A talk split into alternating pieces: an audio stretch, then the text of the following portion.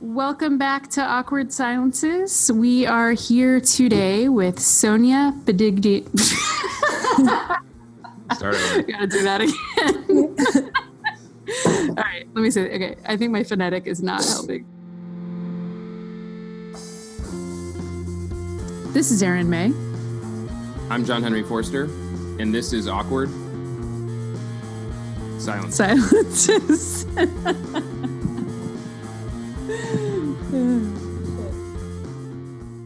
Hi, everyone. Welcome back to Awkward Silences. We are thrilled to be here today with Sonia Badigian.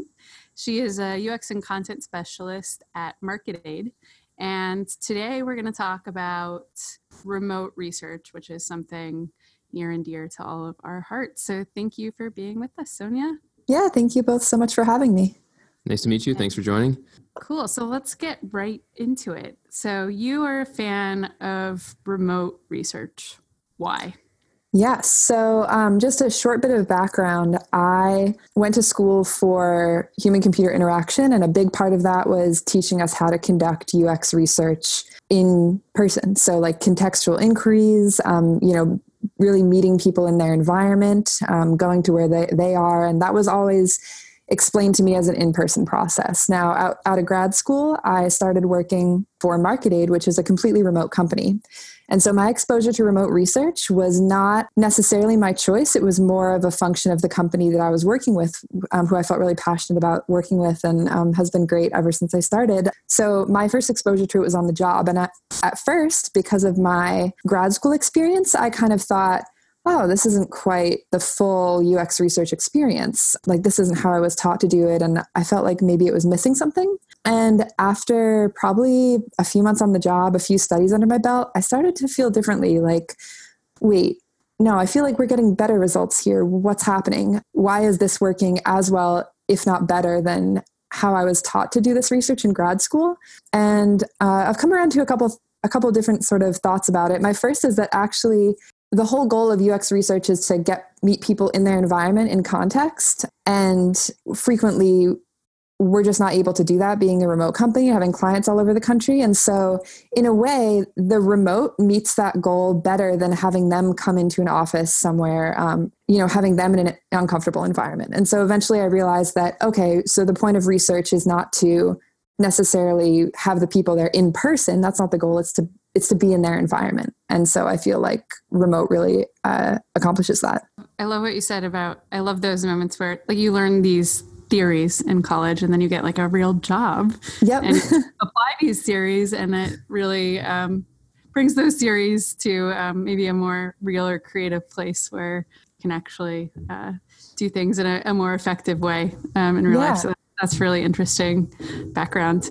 So remote makes it possible to meet people in context where they are. What, what's that look like from from your experience? Yeah. So I think one of my more recent favorite stories was I was interviewing someone who was a fire protection engineer and they were uh, we were doing a usability test for a fire and life safety standards association and so a lot of these folks it seems like work from home. And so they have home offices and we were getting them to be looking at like a prototype you know at home in their office or wherever they logged in from which was frequently their home office. And this guy was doing his work and there were kids yelling in the background. There was a dog barking. And you know my initial thought is oh god it's going to be a bummer showing the client this because there's a lot of background noise. But also on the other hand people have distractions at home and that's where that guy really works. So it was really kind of an empathy building exercise too to understand like what it looks like to be in this person's home or to watch them trying to do their work or get an insurance quote or pay their bills or whatever the, the case is that we're testing. You know you get to see a real slice of that. Maybe their baby's crying and they have to step away. Um, that's happened to me during usability tests and they're like i'm so sorry one second. And i'm like no like this is a window into your life. This is exactly what we want Do you think? Uh, I, I guess I was just going to put like the disclaimer on there of. I think there's probably some stuff that still needs to benefit from being tested in person, and like physical products come to mind. But um, would you put that disclaimer on it, or do you think um, you know you can kind of find creative ways around that limitation for any type of test? Yeah, no, I think there is a disclaimer on that. Absolutely. I think that first off, you're totally right. Uh, physical products, I think, are best tested in person. Um, and also, there are some products that um, kind of get used in a more contextual manner, like around the house. Um, like, for example, a you know, like now your TV, right, is this sort of space for software to be. And it's great because when we're testing like internet based um, or computer based or mobile based software, the user can join me in a remote meeting on that device while using that device and sharing that device's screen. But there aren't yet like webcams. Uh, maybe I'm behind the times. Webcams on TVs. um, and I don't know if you can join a Zoom meeting from like your TV or share your TV screen. So, you know, we had a proposal for a client uh, who was kind of offering this sort of TV based software. And our research proposal for that ended up being in person testing because it, it, was important to see the user using it in, in their home context, but um, it didn't make sense to to have them, you know, like setting up a camera behind their TV couch while they were using the remote and all that sorts of thing. So. Right, right. Yeah, that makes sense. Yeah. I, like, I think there's some allegations that Samsung's TVs are spying on us, right? But maybe they're doing, okay. they're doing uh, they're doing some market research. Right, right. Um, uh, the other thing that I think people, um, I don't know if you agree with this, but on remote stuff is uh, you mentioned like meeting people where they're at and actually seeing them in their environment, which makes a ton of sense. But um, I think the other piece is uh, like the diversity that remote allows you to get. Um, obviously, you know, in person, you can still get a wide variety of people and backgrounds, but um, geographic diversity is a real thing too, right? People have different vernaculars and different norms and all that oh, sort yeah. of stuff. Um, and so I think that's another like big advantage in my mind. Do you guys like? Do you guys try to be mindful of that when you're recruiting people remotely? Oh yeah, absolutely. So actually, um, not only are we mindful of it in, in the normal kind of day-to-day recruiting that we do but we even had at one point a usability test that involved a voice recognition software. And so we had to recruit people with different dialects to participate. And that would have been impossible had we just been limiting ourselves to in person testing. We would have been trying to find someone with a, you know, like a Minnesota accent, a Southern accent, a Southern California accent. You know, that would have been impossible if we'd been trying to bring those people in in one small city.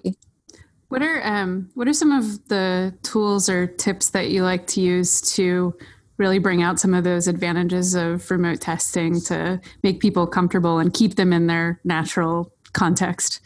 Yeah, so I find that um, you know a lot of the work is kind of done for me, right? Like people are in their homes generally, or they're comfortable. Um, but other times they might be, you know, I had a nurse off of her shift, you know, in her break room on her mobile phone one time, and it's like, wow, that's you know that's when you probably would be trying to get an insurance quote, I guess. Um, so that makes sense, but you know, I I think the spiel, right, like comes into play here. Um, like the five minute thing you tell people before you get going and hit record on the meeting. Um, I think that's where you have space to make people comfortable and to feel like they're free to share kind of what they would normally do in real life.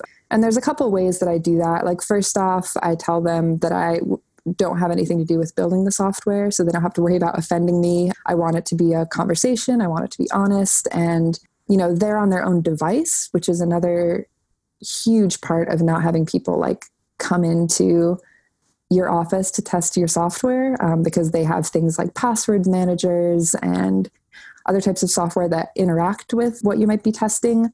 Do you do you do anything else to try to get the like rapport or like talkativeness? Like will you kind of do some like idle chatter to start or you know, I don't do a ton of idle chat. Um, I don't necessarily think that these people are expecting that when they log in for one of these. And um, I also, you know, they're frequently on a schedule too because they're thinking, oh, I can do this from my home. Let me squeeze this in here and here. And you know, if we let them go five minutes early, they're psyched. But I do think that rapport building is important, and you can do that in other ways, um, sort of in how you phrase the spiel, how you present the spiel. Um, you can add a little bit of personality to it without necessarily, you know, having them talk about their day.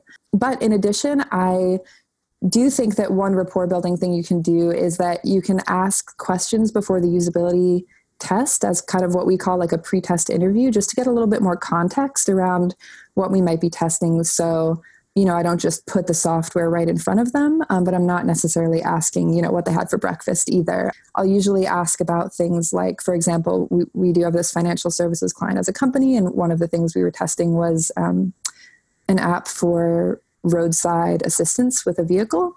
Um, so, sort of asking, you know, have you been in an accident recently? How, you know, when's the last time you called roadside service? And of course, part of that gets covered in phone screeners too, but digging into details, seeming interested in what their experience has been, and then using their experience as the scenario for the usability test. And that's where I think that some of the realism really comes in.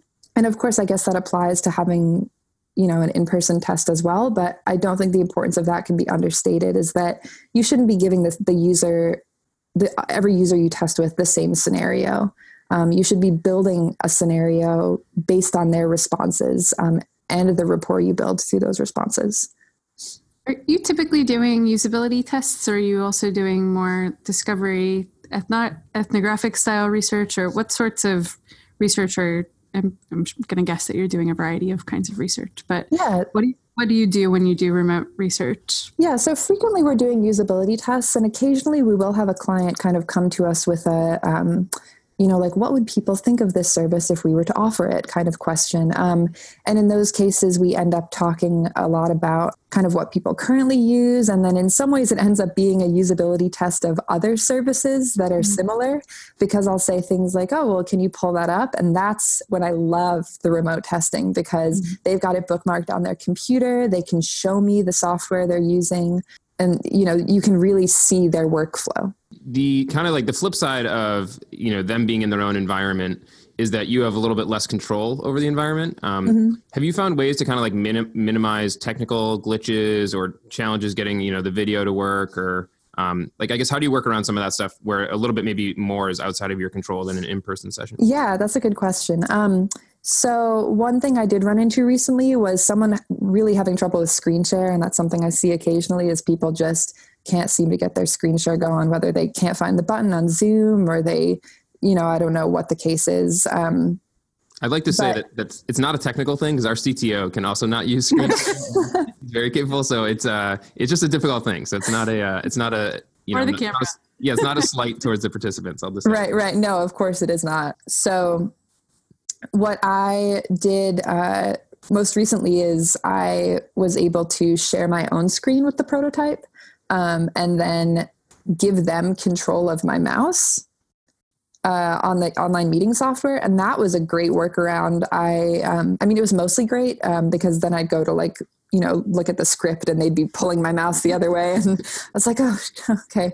Um, but you know, uh, trying to make do for sure with technical difficulties. You know, taking advantage of the chat if there's audio issues, like you know you, you, can you see me? Yes. Can you hear me? No. Okay call in you know and giving chat instructions. I've i've found i've become a very good uh, patient instruction giver through uh, moderating remote usability tests. It's part of you know one of the things i love about the job. What are some of the other tools you use? You mentioned zoom. Is that your go-to or do you use what participants you know might already have or what, what so yeah we primarily use zoom for the usability tests. I think there was a time when we were occasionally using GoToMeeting and we kind of transitioned to Zoom um, a little bit more as a team as well, like for internal staff meetings and got more comfortable with that. And it seems to be a little more user friendly than GoToMeeting. I, um, you know, nobody's. Pl- this isn't a plug, um, but I've found that users um, seem to have a little bit of an easier time uh, getting their audio and their screen share set up. So it sounds like Zoom is your go to tool for video conferencing and remote sessions. What about for prototypes? Are there particular tools that you rely on for remote sessions? Yeah, so um, a lot of the times uh, with our clients, we're testing live environments, which is really exciting. Um, but when we're not, um, we sometimes build Axure prototypes, or our clients will. And I even have gotten to the point of using Axure for like low fidelity prototyping as well, just wireframes. I'll do an Axure. Um, at first, I think coming out of grad school, I was like, well, Balsamiq is for wireframes and Axure is for high fidelity. And then eventually it, it just kind of got to the point where it was like, mm, no, I think Axure is for everything. Oh, um, I was going to say, uh, are you mostly doing stuff on like people on their computers, or do you do it on their phone, or is that vary test to test? Probably 50 50. So, um, some clients are really interested in, you know, or, or, it just makes sense to do it as a desk- desktop app where they don't have necessarily their mobile web or, or an app. But then the other half of the time, uh, we are using uh, mobile phones and uh, testing apps and mobile web experiences. And so we even use Zoom for that. And we just tell people, um, you know, if you could download the Zoom app to your phone beforehand, it's free, and then they it's super easy to get them get them going on that. Awesome. What's what's the setup look like on your side? Do you have note takers also calling into the meeting, or are they looking over your shoulder? Or I guess do you have a note taker? um, no, so I'm my own note taker, um, but I do record the sessions, and so um, I, I'll usually just watch them back, sometimes at like double speed or something like that, um, just so I'm making sure that I, um, you know, I'm catching everything. But frequently I find that the best way to start compiling results or to, um, if that's what the usability test uh, requires or the client requires, is to just do it immediately after the session. And you know everything's fresh in my mind. Um, i'll make note of things they struggled with things they said or i'll make notes to myself to go back and look up an exact quote but i mostly just do it myself and so back to the tools. I'm hot on tools this month. Um, yeah. and then are you using anything special to kind of collate those themes or google docs or what, what do you kind of what do you what's your flow after the session? Yeah so we're like fully a g suite company. Um, we use Google Docs internally for basically everything, um, whether that's slides or sheets or documents. Um, and then we do use Basecamp in terms of like just an internal workflow, um, which has been great. It's my first company uh, using Basecamp, um, and I, I, like it so far. Um, although I think we're in two, not three. I think they have a an update. So we're still in two, um, but it's been working great for us. And yeah, so what I'll do is we like to um, present findings to clients in one of two ways. So sometimes a client will just say, you know, we just want your like your impression of how this went. Um, you know, we we'd be interested in seeing some user quotes or having access to the videos, but we just kind of want to know like what the what the next step should be for us or what your recommendations are. And in that case, I'll go straight to slides.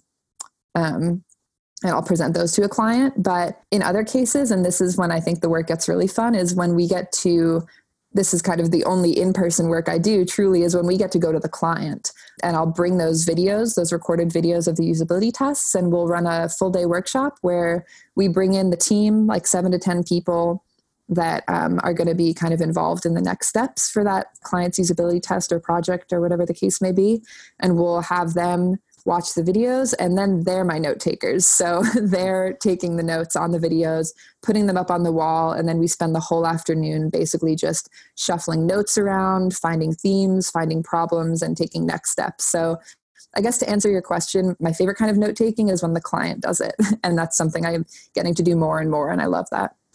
Awesome. And in those cases, are you clipping the kind of, are you pre-editing and finding the best moments and bringing those to the clients? You bring the whole. I bring the whole dang thing. It's amazing, um, and our clients love it. So I'll trim off. Um, you know, if I sneeze in the middle of it, I'll cut that out. Or, um, you know, I'll, I'll trim the spiel at the start and I'll trim the part where I'm telling them um, how to, you know, get their compensation. Um, but the whole thing sticks and, and it's great. And do you kind of stick to the like five five people is enough or do you wait till you the themes emerge? What's your process for how do you figure out how many people to talk to for a remote usability test? Yeah so we generally do five to six. Um, sometimes we'll have a no show and it's four. Um, if if i feel like people aren't starting to repeat themselves i'll get another person or two but um, i basically have not yet done a project where people are not repeating themselves after four or five usability tests, you can really see those themes start to emerge. Um, so we stick to that about. Um, to, to zoom out a little, like I'd be curious to hear your thoughts on, you know, all, we're talking about all these advantages of remote sessions, um, you know, for products that can enable it. Um, in terms of you get a better diversity of participant, you get to meet them where they're at. It's often cheaper in terms of incentive or finding the people.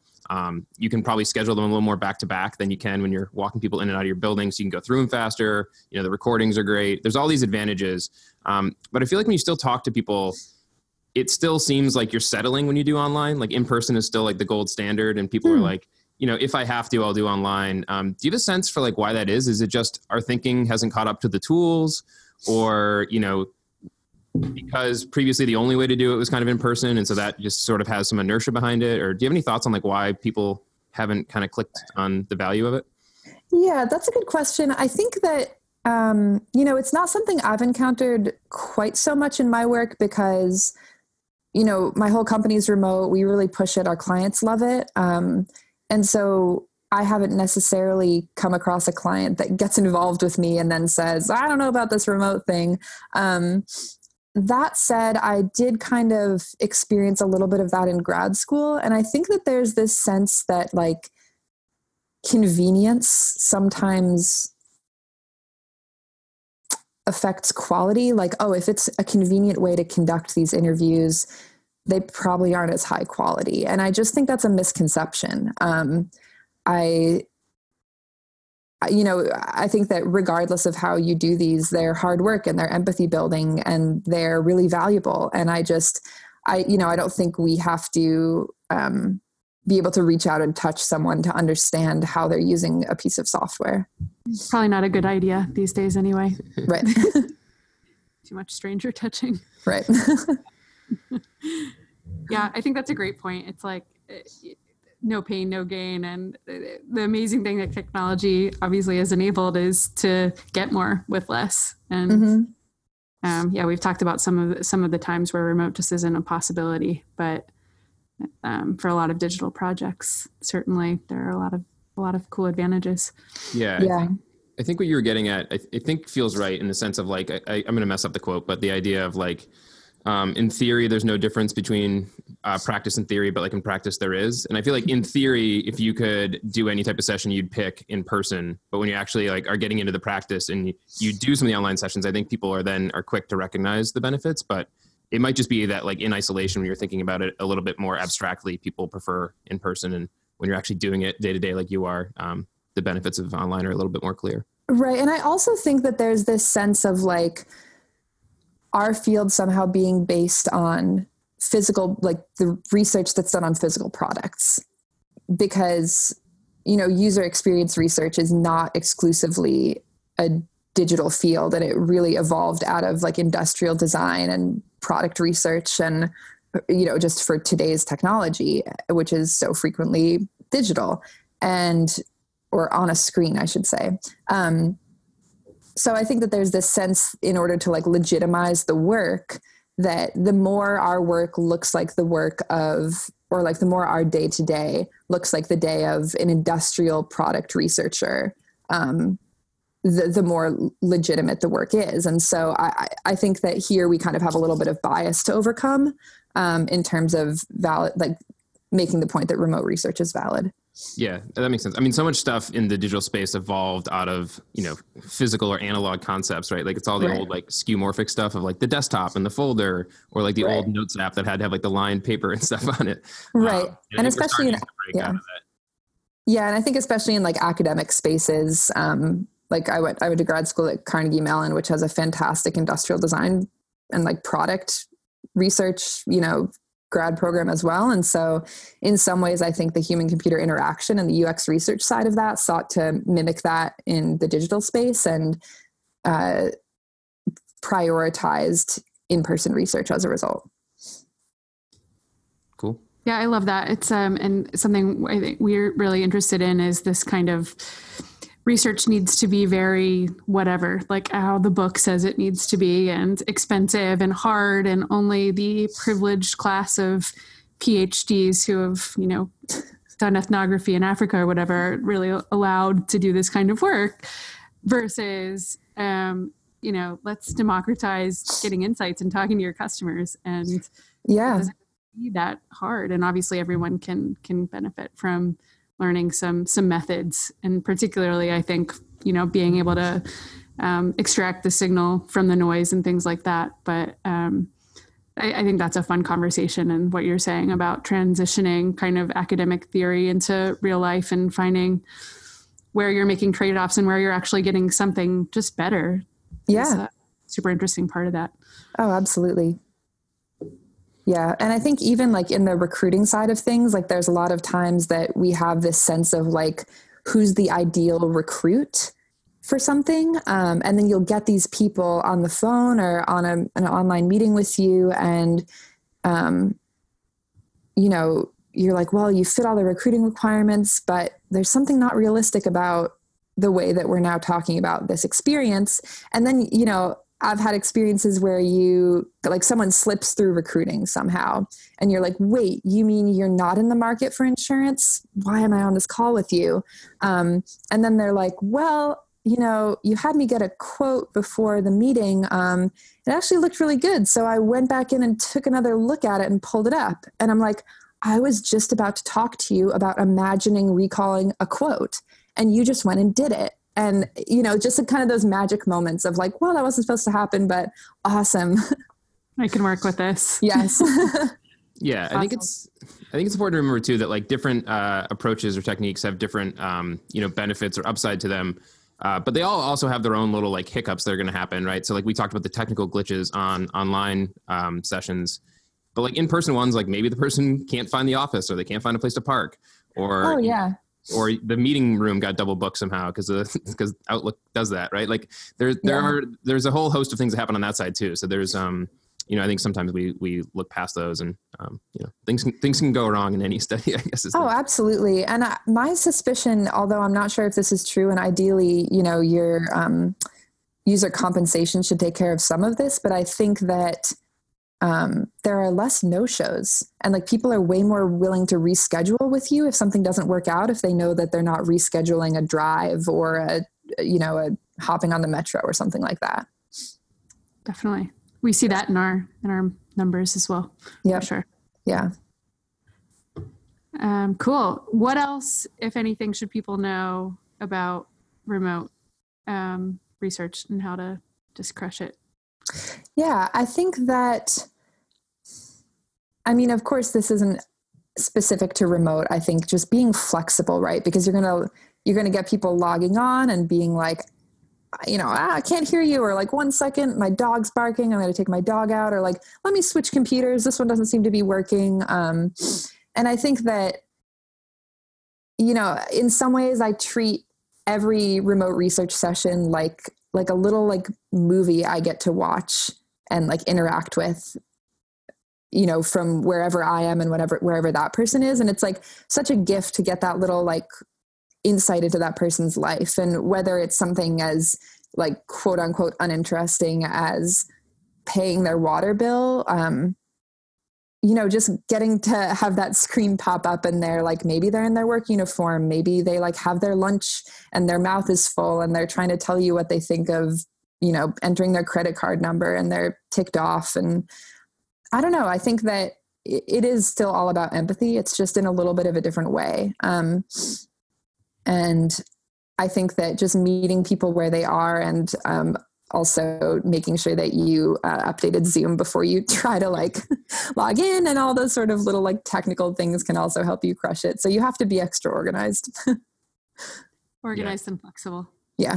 It's one of those things too right where it's a trend that's just going to keep growing. So getting the skills and getting comfortable with it is going to become more and more valuable for a bunch of different reasons and a bunch of different contexts. So um, even if it's something you're not doing a ton of today you know easing into it and starting to experiment with it could be valuable you know in the years to come yeah, one thing that we do is when we um, we're doing, I think a, a little more like in person, and when we do still occasionally do some in person testing, but um, using a remote test the week before uh, as a backup in case someone's a no show, that has a come in super handy and is b a great way to sort of like get into remote research if you're not already doing it because um, it's low pressure. Uh, you know, if if one of your in-person people doesn't show up maybe the client will see it but also maybe they won't and it's an opportunity for you to get familiar with a new tool. Totally. I love that sentiment of like why can't it be both? Like, yeah. you know, there's no reason that ha- the study only has to use one method to talk to people right? Oh yeah and clients love that when you're like oh there was a no show and they're like oh no and you're like don't worry we have this video to watch. That's great. Yeah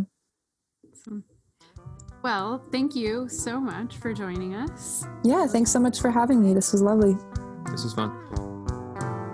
Thanks for listening to Awkward Silences, brought to you by User Interviews. Theme music by Fragile Gang. Editing and sound production by Carrie Boyd.